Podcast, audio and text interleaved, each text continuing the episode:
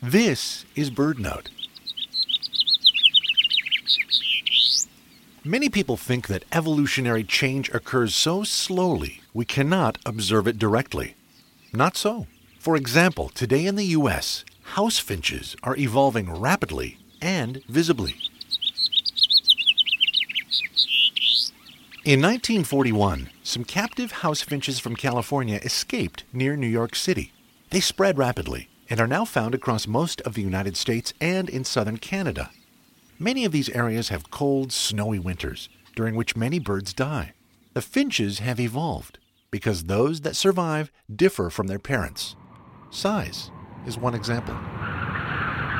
Male house finches in recently established populations in Michigan and Montana are larger than the males that escaped. Large males outcompete small males for food, so are more likely to survive the winter. They also pair more successfully with females early in the spring. Smaller females survive better than larger females as nestlings. Also, because they need less food to maintain their own bodies, they can breed earlier in spring. Females that breed earlier raise more young than those that start breeding later. Rapid evolution of house finches reminds us that evolutionary changes are occurring visibly all around us.